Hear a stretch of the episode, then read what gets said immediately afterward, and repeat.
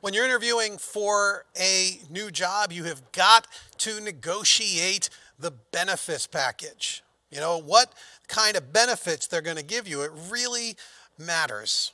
I mean, sometimes companies will try to give you an amazing package, and other times it might just be a little bit kind of, eh, you know. And so they might, they might say, you know, we got really great medical insurance for you, you know, or they they might turn around and and offer you like some cheap little chintzy gym vouchers that you're never ever going to use. And so, you know, you got to kind of negotiate these things up front. Are they going to are they going to offer you like something amazing, you know, like a like a great 401k or or one of the most popular and important benefits right now, paid time off.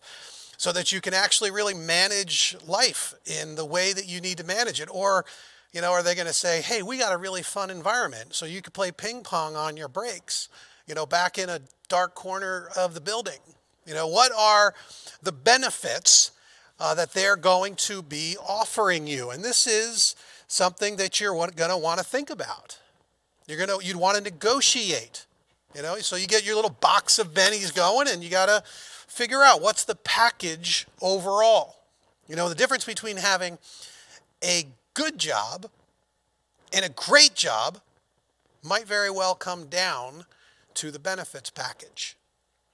You know, some employers are going to try to wow you, but they might be pretty lame, and others are going to try to recruit and retain employees with an incredible set of benefits. And in this series, uh, we're doing this whole series called Superlative. And the idea behind it is that we're, we're going to explore how we live this superlative sort of Christian life. Not, not just like a good Christian life and not a meh kind of Christian life, but, but a genuinely superlative Christian life. And of course, that means that we're going to be loving God with all of our heart, mind, soul, and strength. And if you want to get on the fast track to that and experience the, the superlative experiences of God, then one of the best possible ways to do that is to cultivate a heart of gratitude. And you can guess how you cultivate a heart of gratitude. It comes down to the benefits. It's the benefits package because God doesn't skimp on the benefits that he offers. So, what does the Bible have to tell us about this? Well, open, if you would, to Psalm 103. Psalm 103. We were in this this chapter, this uh, psalm, a couple of weeks ago, and there's still some more in here that I wanted to kind of explore with you. But the gist of Psalm 103 is that we can never forget the benefits of following Jesus. We can never forget it. And so he says, Psalm 103, verse 1 Praise the Lord, my soul, all my inmost being. Praise his holy name. Praise the Lord, my soul, and forget not all his benefits. See, the Bible doesn't hesitate to woo us with the benefits package that is unsurpassed by anything that this world offers. A book I was reading recently, it pointed out that the, that the root word here, right, of, of benefits, bene. Apparently, in Latin, this means you can guess. What does it mean? It means good. And so the, the, the, the kind of the, the baseline is simply the, the good things. And when we talk about this, there's really a, a package, this author explained, how all of these benefit packages, all of these pieces of bennies will fit in. You've got, of course, the benefits. And that means all the stuff, the good things that you are receiving. And what that means is you've got to recognize the things that are genuinely good. If you see things that are good, but you don't really understand them, or you don't know that they're good, you don't know that they're good for you, you might miss out. You could turn around and say, you know, I really like the ping pong table because I don't really understand what this whole 401k is. And then you get a guy who comes up alongside you goes, hey, buddy, listen, you're young, 401k, you want to start on this right away. This is huge. This is important. Like, I wish I had done this when I was young and getting into it, but this is a key thing. But, you know, you've got to actually see a benefit and understand that it is, in fact, good, that it is a good thing. But it's not just about the benefits. You also have to recognize that there is a benefactory right and so you've got the you've got a source you've got a, a you've got a, a factory that produces good which of course for us is a person that produces good it's a god who gives us good things. It's a producer of good things. And, and so that means that someone has good intentions for you.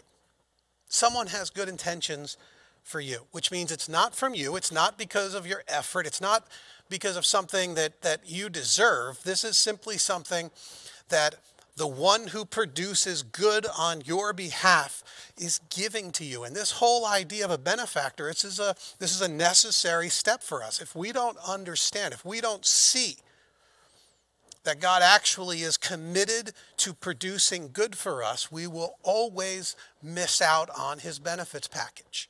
But of course, there is also the beneficiary. This is you.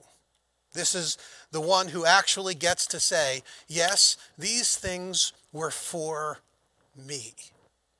And you've got to be able to own that. You've got to be able to step into that, to recognize that God is pouring out his good things on you all the time.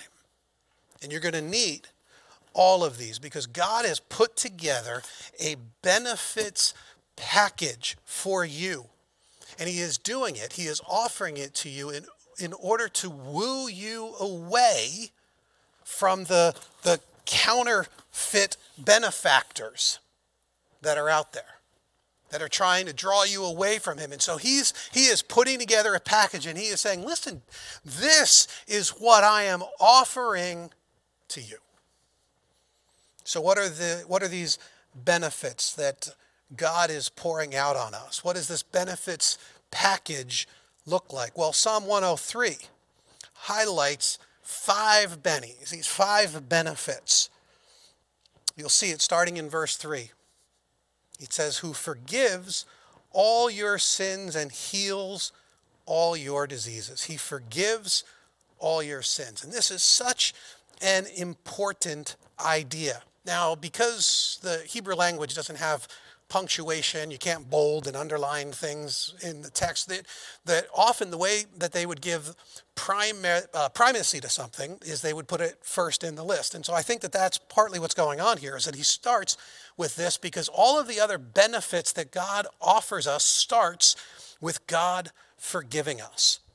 He says that that that you know God will forgive your sins and so you know we reach in and we find the cross because we understand that this is the source of our forgiveness. This is how God has decided. He has ordained our forgiveness, that He has allowed this to happen. Look at verse 10. He says, He does not treat us as our sins deserve or repay us according to our iniquities. That's what the cross was all about. He's actually not going to treat us as we deserve to be treated. We have earned something from him, but he's not going to repay us for our sins. He, in fact, is instead offering us the forgiveness that's found at the cross. And look at verse 11. He does this beautiful thing here. He's kind of stretching the language. He's saying, For as high as the heavens are above the earth, so great is his love for those who fear him. So he's saying, Look at as high as you can see, that is how great this love is. And then he goes on, he's like, As far as the east is from the west, so far has he removed our transgressions from us. And I love this idea because, you know, if it were an open plain, you know, a, flat kind of a, a, surface, then yeah, east and west, they just go on and on and on forever. Uh, but it even works if you think of our planet, like if, if you kind of thought of the, the, the globe, because, you know, if you were traveling to the, you know, traveling north and you were heading north and you get up to the North Pole, as soon as you get up there, then you go past it and you actually start going south again right? Until you get to the South Pole. Then you, you kind of, if you could walk that whole way, you'd do the same thing. You'd start at the South Pole, you'd be like, oh, now I'm going north again. And so I guess you could say you could measure the distance between north and south. But if you start, if you start walking east, when do you stop? You don't. You just, you just keep going east. And if you were going west, you would just keep going west. You know, the idea here is that there is absolutely no limit to how far God has separated your sins from you. And he goes on as a father in verse 13 has compassion on his children, so the Lord has compassion on those who fear him. He's using all of these different ways of describing the same thing that God has forgiven us. Now, you know, some of us here, we, you're determined to pay for your own sins. It's part of our culture, it's part of how we grew up, but we want to pay for our own sins. We want to, we, we sort of beat ourselves up. We carry our, our guilt on like slouched shoulders and like a bent back. And the greatest gift that God is, is offering to you is forgiveness. So, do you want it? You've got to ask yourself this Do you want it? Because if you do, it's yours. It's yours for the taking. You know, maybe this morning you're thinking about this and you're like, you know what? I've been dealing with my own sin and I've been paying for my own sin. I've been carrying the weight of my own sin and I don't want to anymore. Then we want to talk with you. We want to pray with you. And we're going to, you can just let us know there in the chat if you're at live.beacon.church. Uh, you can email us, text us. You can just let us know that you want to talk with someone. You want us to pray for you.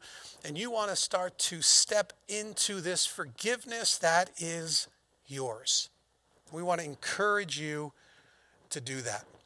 We also see there that it says that God heals all your diseases. And so I think what we can how we can describe this is that God sustains us. And so, you know, I'm, just grabbing some some zinc pills because you know you should all be taking zinc when you're starting to feel like you're not quite well. And so so here's the thing about this. I this verse I think really is about our physical health. But I think it is much more than a promise to simply miraculously heal us. I think, I think it is more than that. See, God does heal, like miraculously, even today. It's not just something he did back in the, the time of Jesus or, you know, in the apostles or anything like that.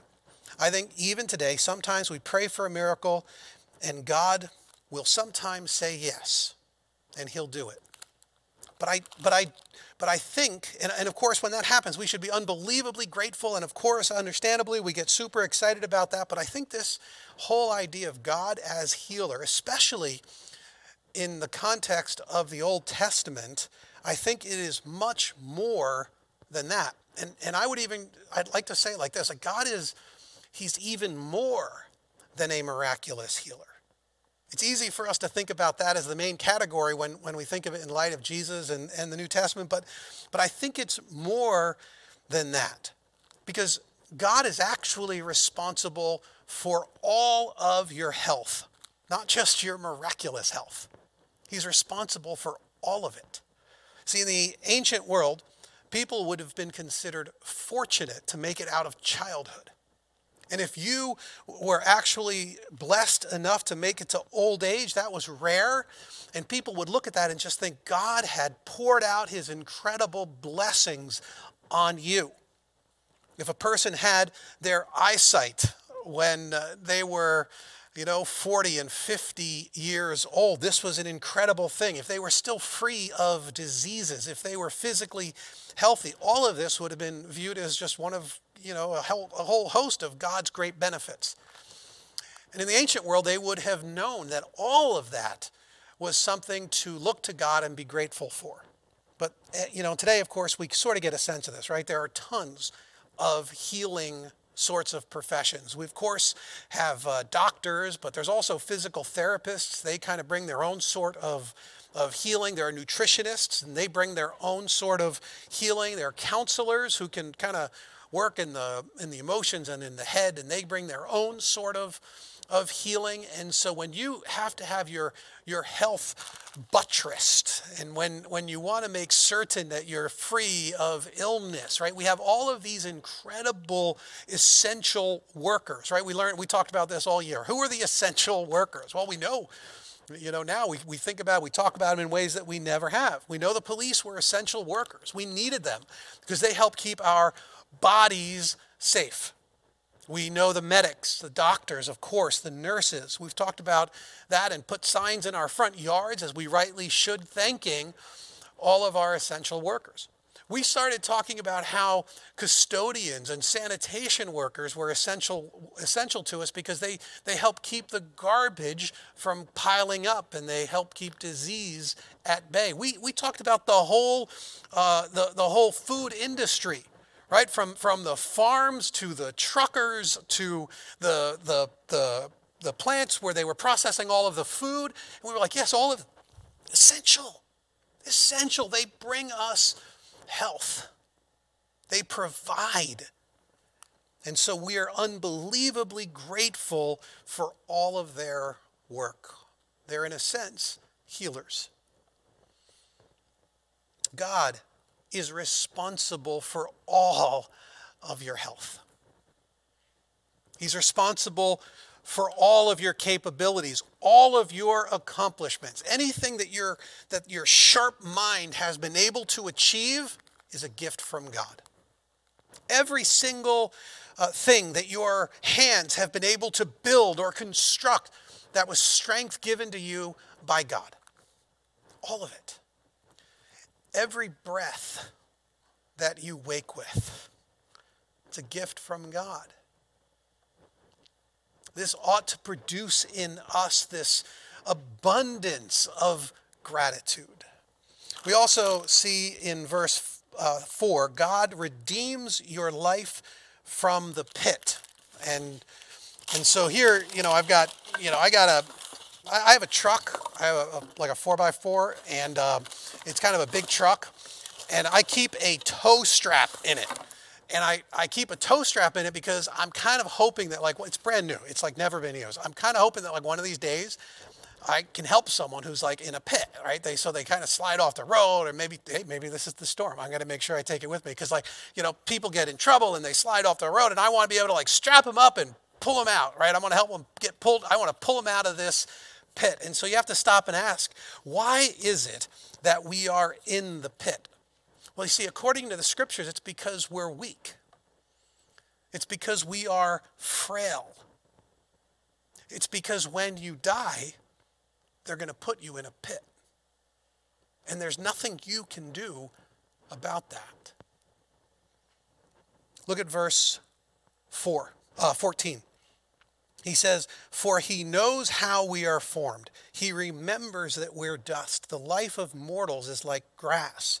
They flourish like a flower of the field. The wind blows over it and it's gone, and its place remembers it no more.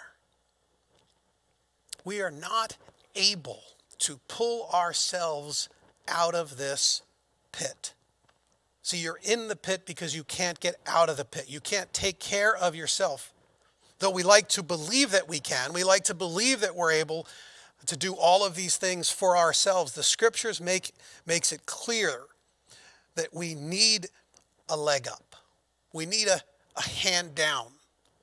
We need God to intervene and to pull us out of this pit. When you go through the rest of the Psalms, what you'll find is that this is a promise not only to meet you in your weakness, but it is a promise to pull you out of your physical death. This is a promise of resurrection. This is a promise that God isn't going to leave you in the pit. Where are you going to get a benefit like that? He also tells us in that same verse that God crowns you with love and compassion. So imagine this whole process, right? You're coming to grips with your own frailty and your own weakness and your own sin. This is what Trevor spoke about last week. I hope you guys checked out uh, Trevor's message. If you haven't yet, you should definitely go and uh, check out that message. I mean, it was it was fantastic, and you're want to you're want to wrestle uh, with these ideas that he was presenting. But this, he, he he talked about this sort of idea and you know what this is like. I mean, you have guilt, you have shame. Your head bows low in humiliation. The pressures of this world, they they kind of they kind of compound with your fears and your failures. And all of these sort of press in, so much so that at times you might even long for the pit. And so, what does God do in those times? What does God do? Right? The world piles on high and heavy. Criticism starts to mount from left and from right. Failures, they're pointed out at each turn. What does God do? In verse 4, it says that He crowns you. So here, here, here's a little award. You know, you can think of it like this like God, this is for one of my, my sons, this is an academic achievement uh, kind of award. Um, and uh, this is one of these things that we do to recognize people, right? And so we give you an award, right? And so in the ancient world, it was similar when you start talking about crowns. We don't really talk about crowns. We don't really kind of think about the victor's crown or even a royalty crown. It's just kind of not our world. But you know, when you get an award, when somebody recognizes you, when somebody says, listen, this person has value, that they matter. This is sort of like what this verse is talking about when he says, He's crowning you with love and compassion. It means that He isn't giving you what you deserve. Instead, God is placing love and compassion on your head like a crown. And I, I just, I love this picture, right? So in a few verses, you got to kind of put yourself in the scene here. So in a, in a, in a couple of verses, they're going to be talking about the throne room of God. And, and this is so cool because you're in a throne room, right? And so it, it brings in all these pictures of like royalty. It's a throne, and there's a king, and there's royalty, and there's this great hall, and you can kind of like just let your imagination run wild with it. And then all of a sudden, you decide to sort of look around this throne room. You're going to just kind of glance over the, the crowd. And who else is wearing a crown? You. You are. God is crowning you. It also says that God satisfies you. He satisfies you. This is sort of a summary. I think of it more as kind of like a catch all, right? So, in case one of these other benefits hasn't grabbed your attention, in case there's something else that you feel like you lack. He's kind of saying here, listen, he's going to God satisfies your desires. And so you got to reach in and you got to ask yourself, what is it that would satisfy my desires? And you know, who knows what it might be for you? It might be chocolate. And so you might have a really giant chocolate bar, which I can't take the whole thing out because we, we, we ate a lot of it because we were long in setting set up. But, you know, so you, you, he satisfies your desires. But what's really going on here, of course, is that at some point you're looking through all of these things and you think, these are amazing, these benefits, these things that God is offering me. It's incredible. But I'm wrestling with insecurities or I'm struggling with you know, this, this besetting sin that I keep coming back to again and again. I'm, I'm, I'm overwhelmed, or I, or I long for this relationship that I don't have, or I regret this thing that I did have that I, I, I don't have anymore. You see, all of this, they point to these desires, some misplaced, others are just unfulfilled in this world. And God is saying, listen, no matter what your heart is crying out for, I'm going to satisfy that too. I'm going to satisfy that too. And you know, if we were to make reflecting on all of God's benefits, on his, his benefits package to us, if we were to to to make uh, give ourselves a regular diet of of reflecting on all of these benefits, it would create in us a radical gratitude for our God. It would do this incredible thing and it would lead us into this superlative Christian life where we love God with all of our heart, mind, soul, and strength. And yet, so often we don't. Why? Well, of course, the psalmist has already seen why. Remember what he started with forget not. Forget not. See, the psalmist knows that we will forget. See, instead of filling our minds and our souls with this kind of stuff, we fill our minds and our souls with the equivalent of junk food. right? We fill our bodies with junk food. And you know what actually causes kind of brain damage? I, I saw this article. Can eating junk food lead to memory loss? And it goes on to explain a study. This was super depressing um, because, you know, of course, this kind of a thing about junk food and we think about the Western diet. Anyway, the article has all sorts of uh, interesting ideas. It talks about the strong correlation between the hippocampal dependent learning and memory measures and Western style diet causing neurocognitive impairments following short term exposure and on and on. But the gist of it is they took some healthy people and they put them on a junk food diet, right? And so they put them on this junk food diet. And before long, they started seeing cognitive decline. Cognitive decline. They're eating junk food and they're starting to forget things. And their minds are starting to get worse and worse. Now, can you imagine this? Junk food is actually decreasing your memory. It is, it is actually making you more and more forgetful. Who in the world would continue to eat junk food knowing this? What, what was I saying? What was that? I, oh, yeah, that's right. Yeah, forgetting. We're talking about forgetting things.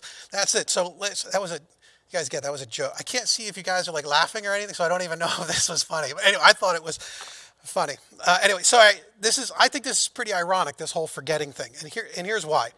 So in this passage and elsewhere in the Bible, God is is telling us, don't forget, don't forget, don't forget. But even in this passage, we start to see that that God has selective memory.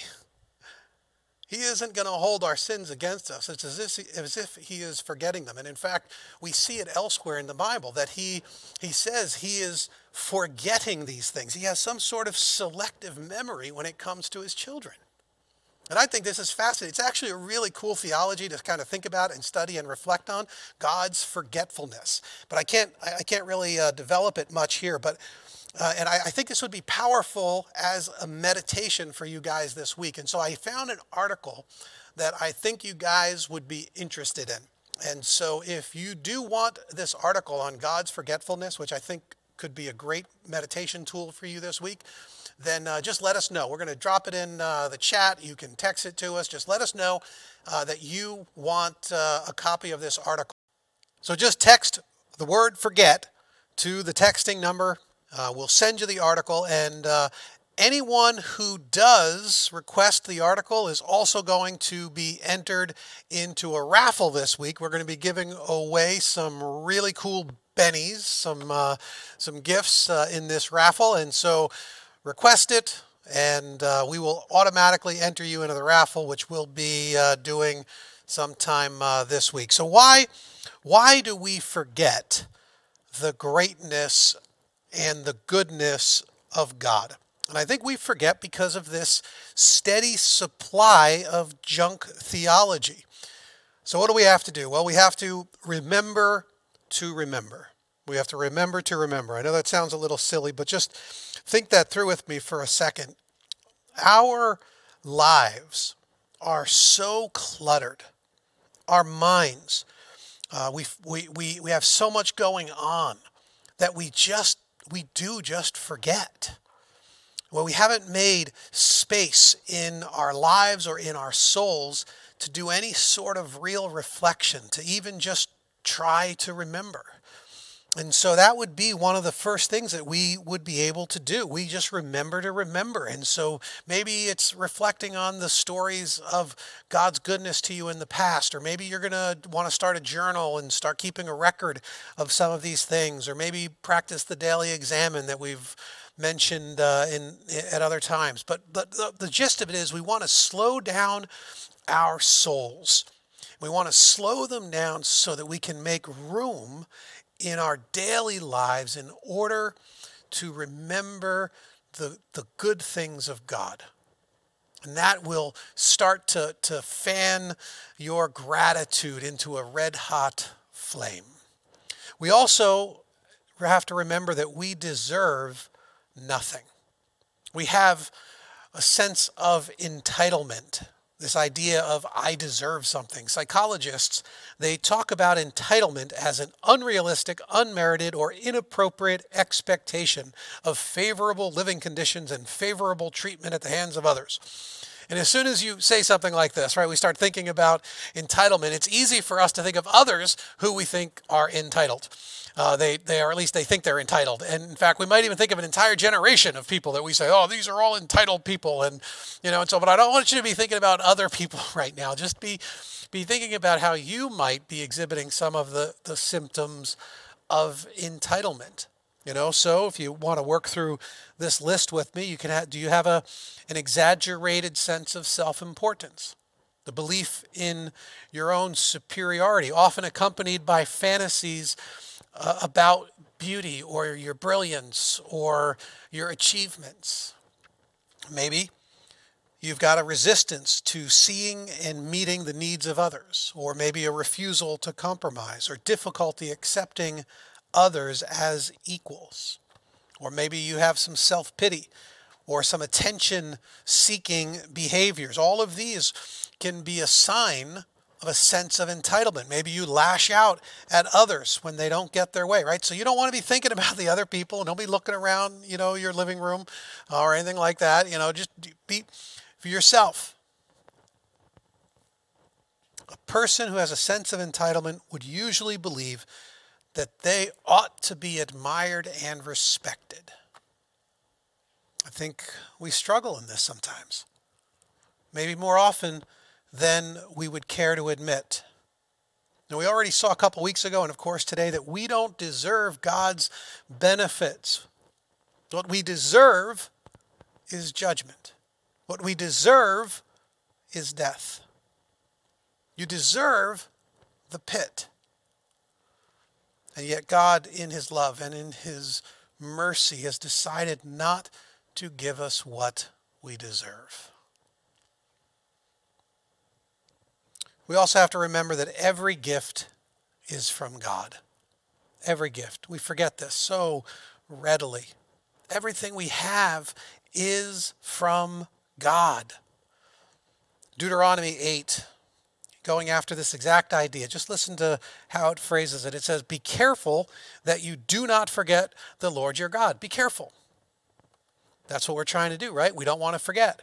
And what is how do they explain? What do they say? They say otherwise, when you eat and are satisfied, when you build fine houses and settle down, and your silver and gold increase and, and all you have is multiplied, then your heart will become proud and you will forget the Lord your God who brought you out of Egypt, out of the land of slavery. He led you, brought you, He gave you. You may say to yourself, My power and my strength, the strength of my hands, have produced this wealth for me. But remember, the Lord your God, for it is He who gives. There's pride that starts to, to infect and corrupt our memories. And instead, we have to remember that every gift is from God. Here's the gist of it gratitude is going to come from a greater awareness of God's goodness to you. And so, how do you do that. And I want to encourage you this week make room to do this. Take time to capture and reflect on God's goodness and, and try to take uh, that, that little nugget of gratitude you have and to, and to fan that flame and, and increase your own longing and your own understanding and your own desire for taking your gratitude to the superlative level. And if you want a great way to start that, then remember the cross. And remember why Jesus had to die. And that's really what we're going to go now into a time of reflection on.